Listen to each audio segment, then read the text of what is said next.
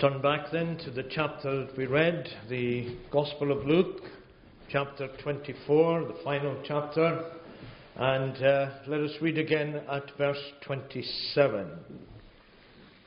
Actually, we'll read it verse 25 onwards. And he said to them, O foolish ones, and slow of heart to believe all that the prophets have spoken.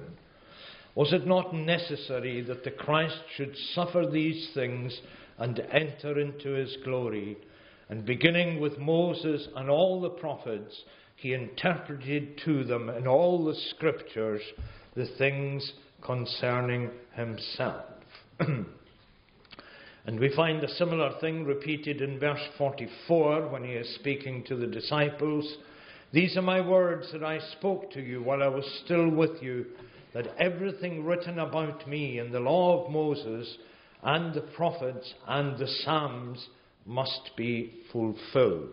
Then he opened their minds to understand the scriptures.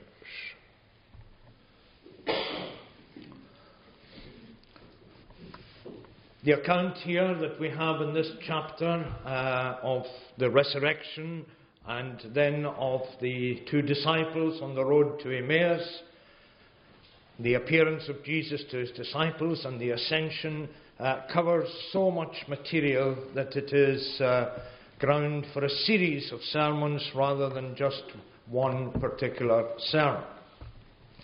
And I want to open up this evening to you some of the themes concerned within this chapter, and then hopefully, God willing, in a couple of weeks when I'm back again, uh, to continue opening up some of the other things that are involved in this chapter as well. And the first thing that you notice from the chapter is, of course, the resurrection itself taking place at the very beginning of the chapter and the women who are there. And you notice that the account of our Lord's meeting with Mary Magdalene is not actually given by Luke in this Gospel.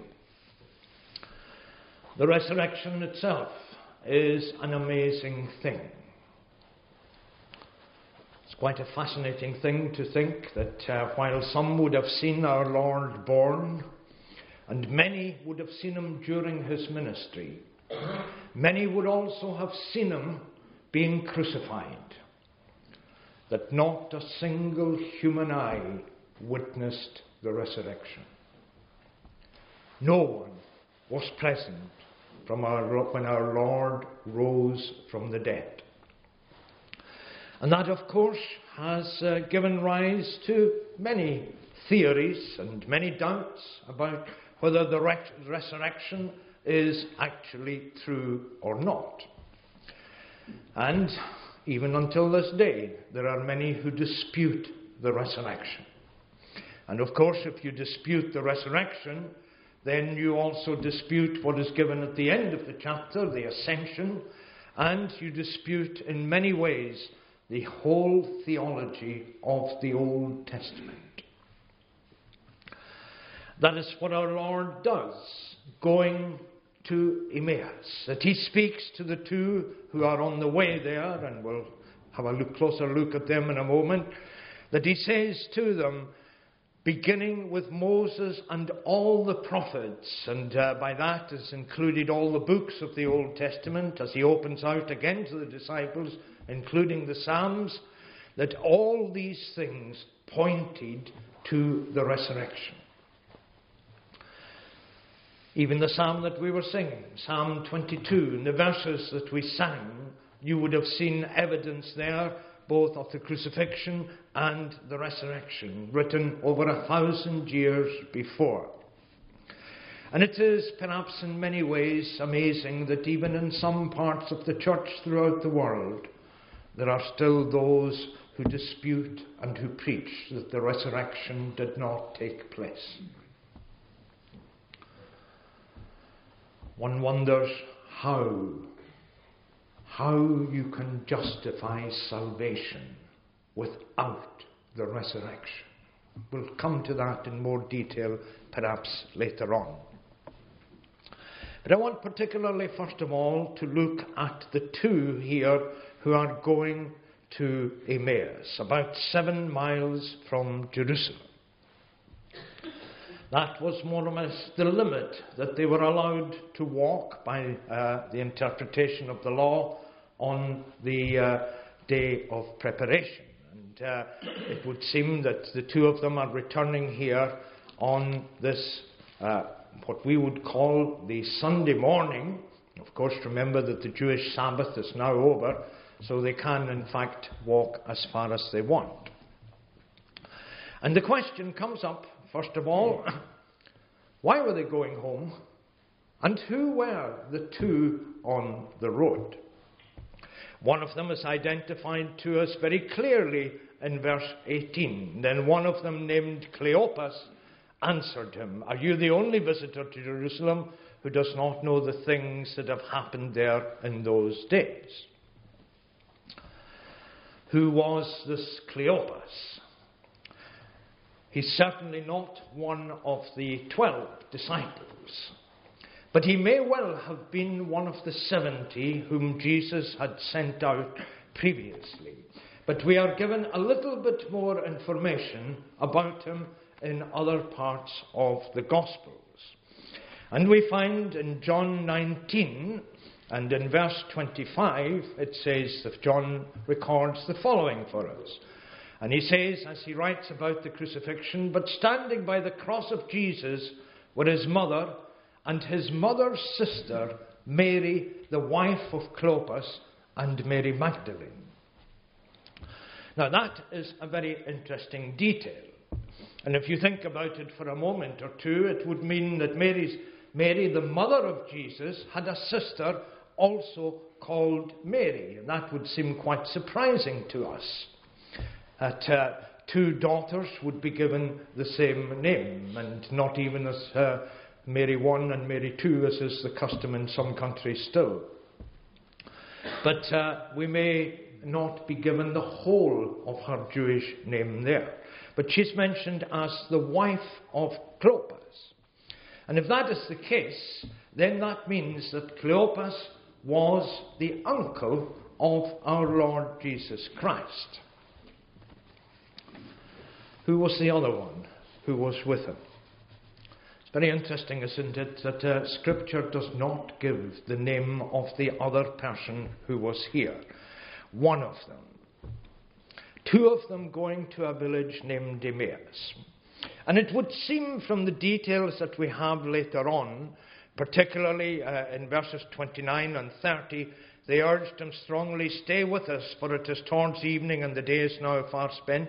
So he went in to stay with them while he was at table with them. It would seem that they are going home. That would suggest to us that the person along with Cleopas was probably none other than Mary, his wife. Now, there are many who dispute that, of course, but uh, one of the perhaps stronger arguments for saying that she is Mary, his wife, is that her name is not given. And you might find that a strange reason. But if you think about it, at the time, women were not regarded as reliable witnesses. That is why Luke does not cite the name of a woman. Uh, whether that is still true or not, that's another question altogether, and I'm not going to enter into that one. But it would seem that there is considerable evidence for us to think that the other person with Cleopas here is, in fact, his wife. Going back home from Jerusalem. And why are they going back home? Well, they tell us very, very clearly that uh, they are disappointed at the outcome of what has happened over the last three days. As Jesus questions them, they are talking, discussing together. Jesus questions them, and uh, they say, Are you the only visitor to Jerusalem who does not know the things that happened there in those days? What things? You notice how our Lord draws out from them their feelings and emotions about what has happened on the road. Are you the only visitor to Jerusalem who does not know the things that happened there? What things? Concerning Jesus of Nazareth. And uh, you see how in verse 21 they say, But we had hoped that he was the one to redeem Israel. And behind that, you get the feeling that they have that their hope is gone, that their hope is dead. That along with the crucifixion of the Lord, their hope has died. It's an amazing thing, is it not? And we see it in the rest of the chapter as well. How the disciples and the woman who were with him failed to remember the words that Jesus had spoken to them. How often had he said to them that he would rise again on the third day? And you see this even from the woman at the tomb uh, at the beginning of the chapter, when the two angels uh, speak to them and say in verse 6, He is not here, but has risen. Remember how he told you while he was still in Galilee that the Son of Man must be delivered into the hands of sinful men and be crucified and on the third day rise. And you find in verse 11 that the disciples, the apostles, these words seemed to them an idle tale, and they did not believe them. But it's curious, isn't it, that his enemies remembered. His disciples, those who followed the woman round about, did not remember the words of the Lord. But his enemies did. And if you look at Matthew 27, you will see how the chief priests and the scribes remember that he said he would rise on the third day and ask for a guard to be put on the tomb in case the disciples took the body away and then claimed that Christ had risen.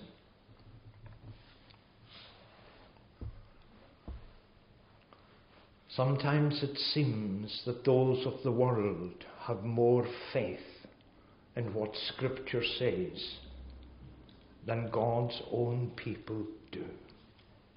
And sometimes you and I are being rebuked by Scripture for our lack of faith in, be, in the belief that we would have of the great doctrines of Scripture. And perhaps one of the greatest doctrines is the doctrine of the resurrection itself. Perhaps you and I have no difficulty in believing in the resurrection of the Lord Jesus Christ. After all, Scripture tells us so.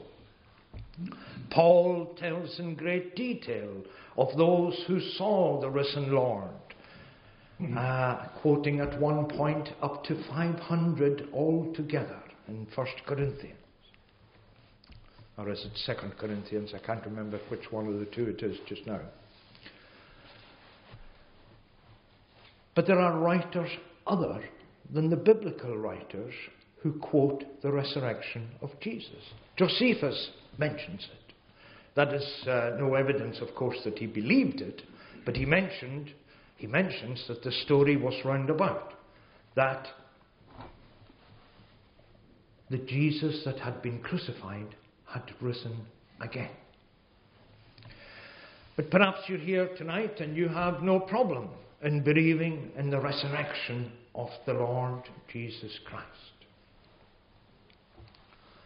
But you have much greater difficulty in believing in your own resurrection. You see, one of the glorious truths of the resurrection of Christ is that it foretells the resurrection of the dead and the resurrection of the Lord's own people. The resurrection of the body. And it's so hard for you and I to think of those who have been dead for perhaps thousands of years, or even recently, to think that the body that is disintegrating in the grave, that the worms have eaten, that nothing of which is left except the bones, will rise from the grave again. Maybe you have great difficulty in believing that about yourself. But that difficulty is simply caused by lack of faith, by lack of belief in what the Scriptures actually tell us. And it is this that our Lord expounds, first of all to Cleopas and his companion on the road, and secondly to the disciples in the upper room. Where does the doctrine of the resurrection come from? Well, if you go back in the Old Testament, you will find many passages, but perhaps the key passage, and we'll just take a second or two to look at it, is found in the book of Job in chapter 19. And those of you who are familiar with the book of Job will remember, of course, that Job is struggling to understand what is going on in his life. You remember how God has permitted that Satan can attack Job without, of course, Job knowing what the cause of this is. That Satan can attack Job, and we see Job losing, first of all, his material possessions, and secondly, all his children being killed. And you remember that at one point, even his wife says to him, curse God and die. And his friends, as they come to comfort him, as they sit there, first of all, seven days in silence with him, and then, secondly, as they begin to speak to him and discuss with him, their point all the time is that Job must have sinned in some way, must have offended God, and that is why God is punishing him. But Job maintains his innocence. And throughout the speeches that you have, the various discourses that you have in the book of Job, you find in chapter 19 that Job says this. At verse 23, he says, Oh, that my words were written. Oh, that they were inscribed in a book. Oh, that with an iron pen and lead they were in, engraved in the rock forever. For I know he says. Not I believe, but I know that my Redeemer lives. And at the last he will stand upon the earth. And after my skin has been thus destroyed, yet in my flesh I shall see God, whom I shall see for myself, and my eyes shall behold, and not another. You see, it's perhaps easy enough in one sense for us to believe that the Spirit goes to heaven and that the Spirit, our soul, is with God. Especially for the Lord's people, that is what we look forward to. But it is not so easy for us to believe that at the second coming of our Lord, that the dead shall rise, the dead in Christ shall rise first. And yet that is there throughout the whole of the Old Testament. And our Lord points this out. Was it not necessary that the Christ should suffer these things and enter into his glory? And beginning with Moses and all the prophets, he interpreted to them in all the scriptures the things concerning himself. Oh, I wonder what he said. I wonder if you and I had been walking along the road to Emmaus, mm. if we could have recorded this conversation. What did Jesus say to them? Now that, of course, of course, raises many interesting questions, and we'll come back to that in a minute. But perhaps the other question that we should deal with first of all is why did they not recognize Jesus?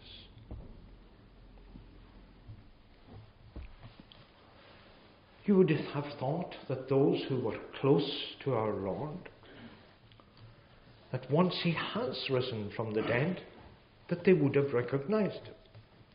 And you see this even with the disciples. You see, as Jesus appears to his disciples in verse 36, Jesus himself stood among them and said to them, Peace to you. But they were startled and frightened and thought they saw a spirit. It was easier for them to believe that they were seeing a ghost rather than seeing the risen Lord of glory. There are many still like that. It's easier for them to believe that the things of Scripture are simply supernatural bits and pieces put together as stories and fables rather than the truth and the almighty Word of God. And there are many who dispute that. You find, of course, in much of the New Age teaching uh, if you look at many of the things that are taught, that they will accept, many of them will accept the idea of spirits and angels, etc. But when they come to put that together with the evidence of Scripture, it is there that they refuse to believe. You notice even the disciples were terrified at first. We're told in one of the other Gospels that the door of the room in which they were was locked.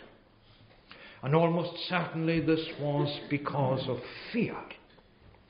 Having seen the Lord crucified, they probably thought that they were next on the list, that the Jewish authorities would now seek the eleven disciples who were left and seek to have them also crucified so that all witness of the presence of the Lord Jesus Christ would be eliminated.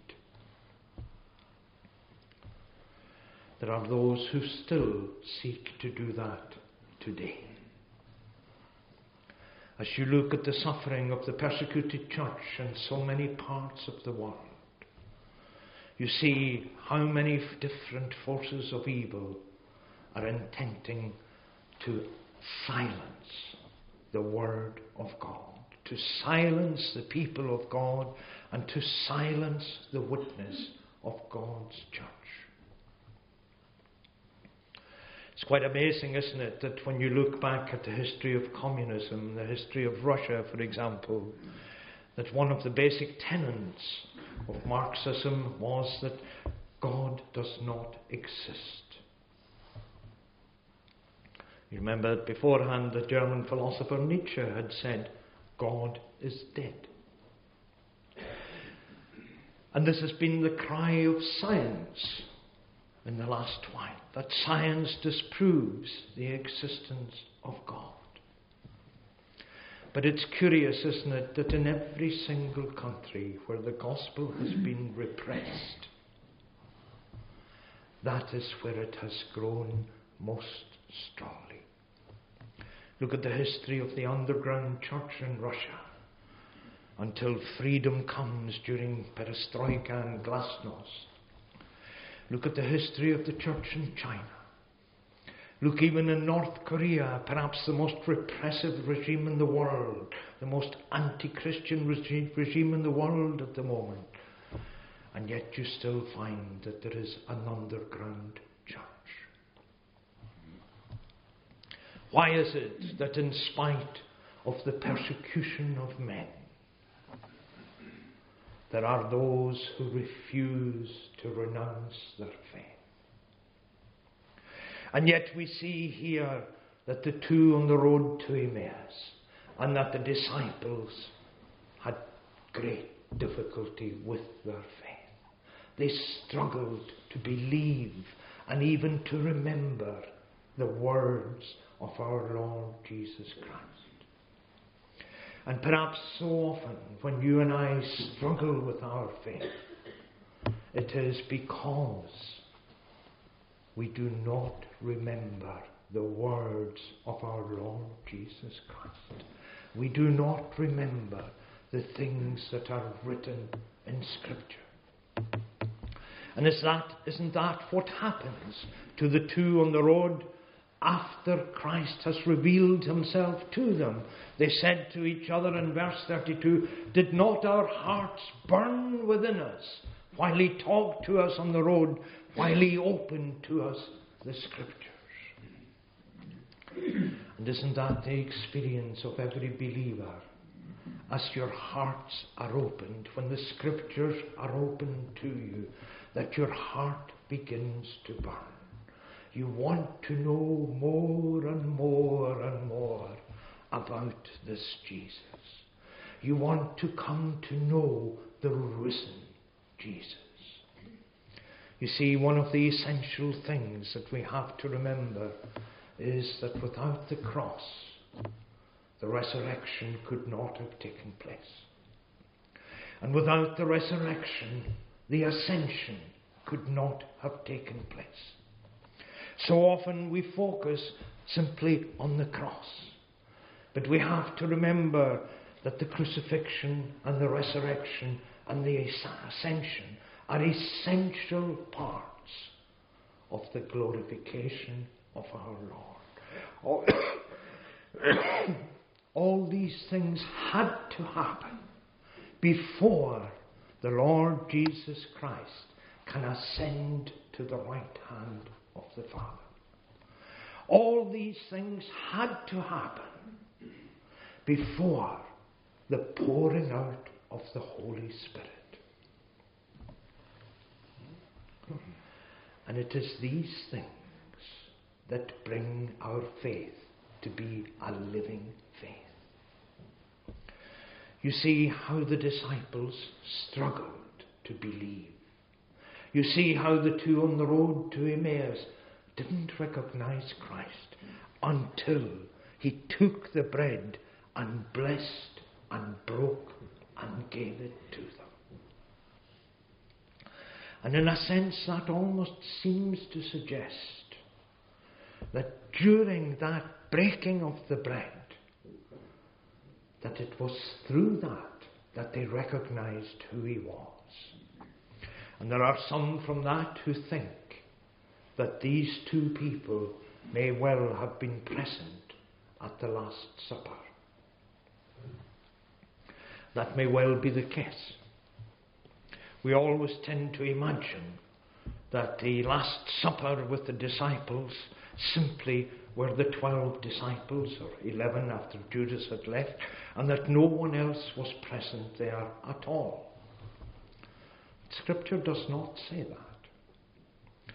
And it is very probable, and again, if you are familiar with the Jewish customs of how the Passover was to be observed, the whole family would normally, and that meant the extended family, normally gathered together to celebrate the Passover meal.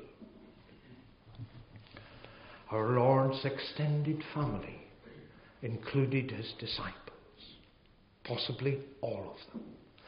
And almost certainly it would have included the woman who would have been there present, not only in the service of the meal itself, but also during the various cups that would be taken at the Passover. And I fully believe, and perhaps your minister will debate this one with me afterwards, I don't know, but I fully believe that the woman and others were present at the Passover meal. And perhaps,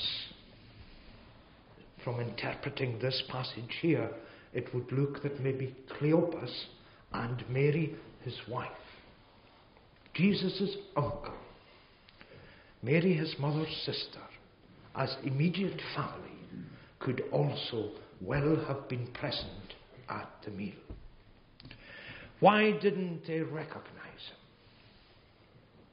There was nothing different about the risen Christ in his human form except for the holes of the nails in his hands and in his feet. You remember, Luke doesn't record it, but you remember how Thomas is told by our Lord to put your, put your finger in the holes and see here the mark of the sea. And be not doubting, but believe. But it would seem that there's another detail here that their eyes are holden from not knowing Why would God withhold their ability to recognize Him? so that He would open Moses and the prophets to them. So that He would show from the Old Testament the things concerning Himself. And these would not be things that were new to them. Remember, of course, that the Old Testament scriptures were all that they had in those days. And they would most certainly have been familiar with them. And it is the same with the disciples. And that's why we see what he says in verse 44 everything written about me in the law of Moses and the prophets and the Psalms must be fulfilled. Then he opened their mind to understand the scriptures. And you see that without the opening of our minds by the Lord Jesus Christ, through the work of the Holy Spirit, we can read so many things in the Scriptures and yet fail to understand them. How is it that two people can read the same passage in Scripture and to one it is full of life and yet to the other it is simply words on a page? And perhaps you're here like that this evening that what you're seeing in front of you are simply words on a page. That it doesn't really mean very much. Or you understand the words. And you understand the sense of them. But your mind still hasn't been opened to understand the Scriptures. What did he say to beginning at Moses. And of course, beginning at Moses means at the books of Moses. The first, not simply the law, as in Leviticus, but the five books of Moses. I wonder very often if the first thing that our Lord explained both to the disciples and Cleopas and his wife were the words of Genesis when Adam and Eve fell. You remember the curse that was laid by God upon them for their disobedience. But within that curse, there was the promise of a blessing. And you remember when they were expelled from the garden, that something quite amazing happened. You remember that the Lord God clothed Adam and Eve in skins.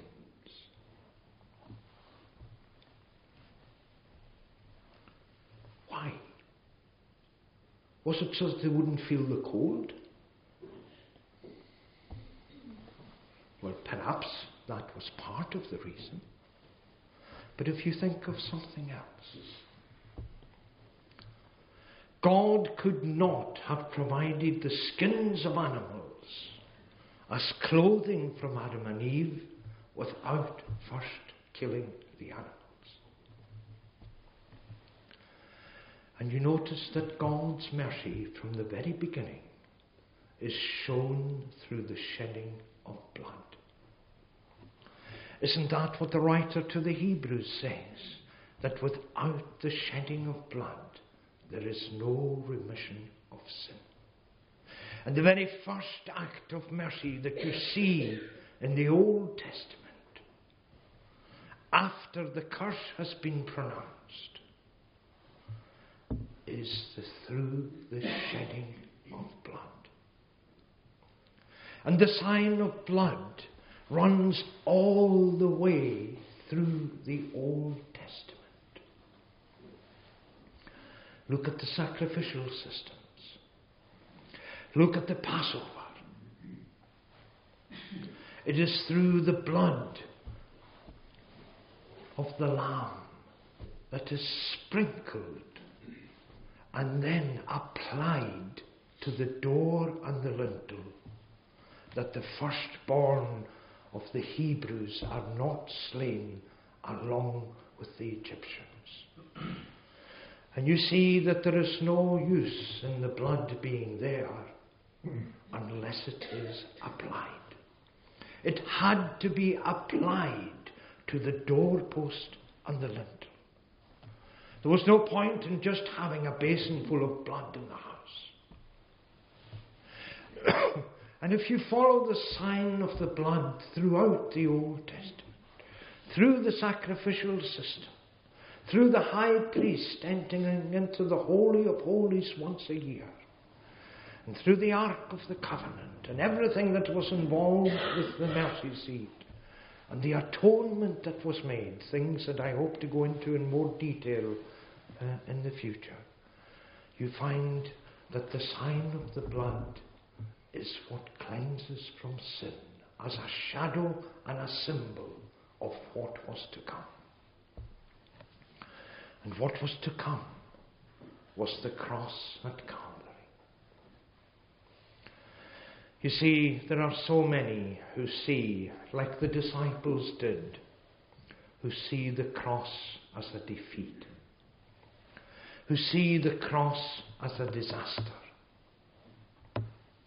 How is it possible that the Messiah that was to come who had been, as they say here, as Cleopas says, uh, that we had hoped that he was the one to redeem Israel.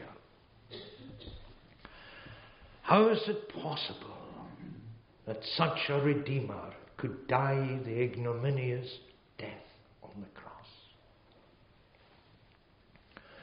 But yet, if you look throughout Scripture, how many times is that death on the cross prophesied and pointed to. Look at Isaiah 53. Look at Psalm 22, even the words that we were singing. Look at Abraham taking Isaac up to the mount in order to sacrifice him. And look at the substitution that was made. Again, that's one of the passages that we'll come back to perhaps later on. Everything written about me in the law of Moses and the prophets and the Psalms must be fulfilled.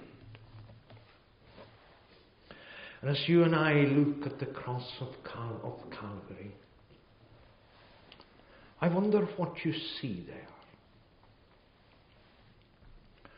There are many as they look who see simply three crosses and three malefactors being crucified. Nothing unusual in Roman times. Perhaps Friday was the day of crucifixions. Seems to have been from contemporary records.